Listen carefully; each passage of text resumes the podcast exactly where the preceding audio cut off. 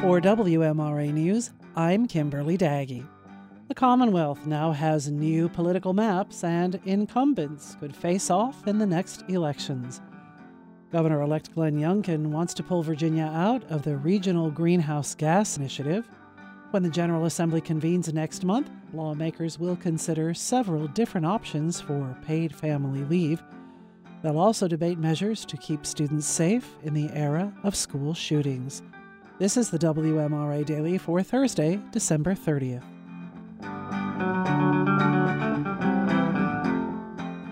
Politicians and voters in Virginia are poring over the Commonwealth's new political maps approved by Virginia's Supreme Court on Tuesday.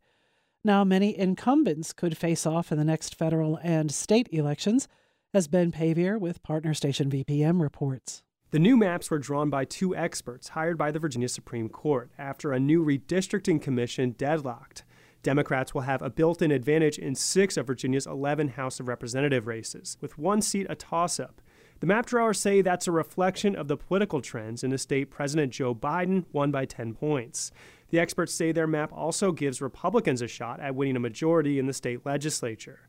The map drawers chose to ignore where incumbents live, meaning some will now have to face off in primaries. Ben Paviour reporting. When the General Assembly convenes next month, lawmakers will consider several different options for paid family leave. Two different bills will be presented in the Senate as Virginia Public Radio's Michael Pope reports. Advocates for paid family leave say now is the time for action as employers realize the need for more tools to recruit and retain workers in a tight labor market. Senator Jennifer Boysko is a Democrat from Herndon who has a bill that would set up a new paid family and medical leave program administered by the Employment Commission. She says the goal is to get some kind of paid family and medical leave, however, the program is structured. There are many ways to do this. We can do it with a private provider, we can do it with a public provider, we can do a hybrid. And so, if we can get any sort of progress on this, I will consider it a victory. Senator Barbara Favola is a Democrat from Arlington who's taking a different approach. Her bill would establish paid family leave as a class of insurance.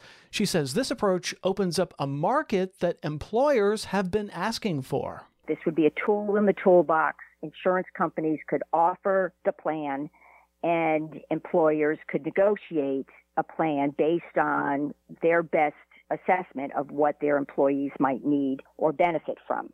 Some advocates say they'd love to see the General Assembly take action on paid family leave, although they're focused for now on paid sick days, an issue that has not received much traction, even when Democrats were in control of the House and the Senate. I'm Michael Pope. Governor elect Glenn Youngkin has announced that he will pull Virginia out of an 11 state partnership designed to lower pollution from coal and gas burning power plants. Environmentalists may challenge that action, arguing that economics could keep the Commonwealth from leaving the Regional Greenhouse Gas Initiative. Also with Virginia Public Radio, Sandy Hausman reports. Through most of our history, companies that polluted the air and water paid no price for doing so. But in the 20th century, economists came up with a way to make them financially responsible. Under a cap and trade system, governments set a limit on how much polluters can emit and require those companies to buy allowances. If they can cut their emissions, they can buy fewer allowances and save money. If they do a good job of controlling pollution and don't use all their allowances, they can sell them to other firms, boosting profits. This kind of cap and trade style regulation is now used all across the world. Bill Shobe, a professor of economics at the University of Virginia, says joining the Regional Greenhouse Gas Initiative, or RGGI, was a smart move. But Virginia's governor elect, Glenn Youngkin, complains that utilities will pass along the costs of allowances to consumers, so Virginia should get out of RGGI. Shobe argues all of us benefit from the revenue produced when allowances are sold, about $200 million a year. Half of the revenue is being used for energy efficiency retrofits in low income housing. Half of it is going for flood resilience planning in Virginia. And if Youngkin's really concerned about the affordability of energy, he suggests some of that money could also be rebated directly to consumers. I'm Sandy Hausman. Next month, Virginia lawmakers will also debate efforts to keep students safe in an era of school shootings. Once again, Virginia Public Radio's Michael Pope reports. Should public schools in Virginia be required to screen students for guns before they walk into the classroom? Delegate elect Tim Anderson is a Republican from Virginia Beach who's introduced a bill requiring anybody entering a school building to be screened with a handheld metal detector wand. Unfortunately, the majority of school shooters are students.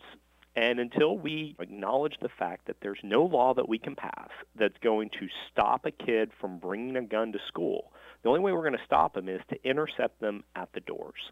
School board members say schools across Virginia are already stretched thin, and paying for that kind of security screening at every school building would be a huge financial strain.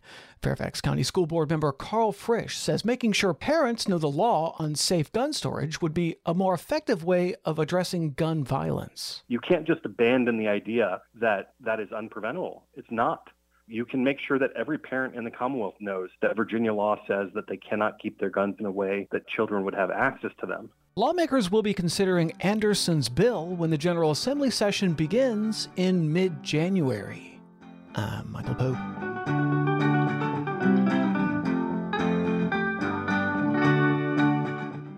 For WMRA News, I'm Kimberly Daggy.